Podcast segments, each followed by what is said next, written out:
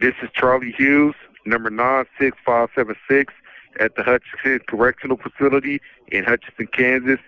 I just wanted everyone to know that I appreciate all of your support for calling the governor's office here in Kansas, supporting my clemency. I did get granted clemency on January 17th. Um, the governor said I will be released within a month to a year, so I could be gone any day. Uh, she'll let me know two weeks in advance before my release date so I can have transportation and everything that I need uh, to set up for release, and I won't have to do any parole. Thank you all for your time, efforts, and energy.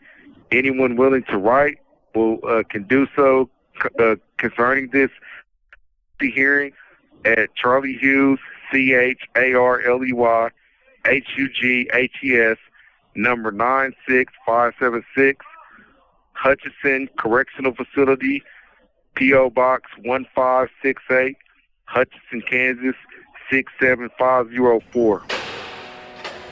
These commentaries are recorded by Prison Radio.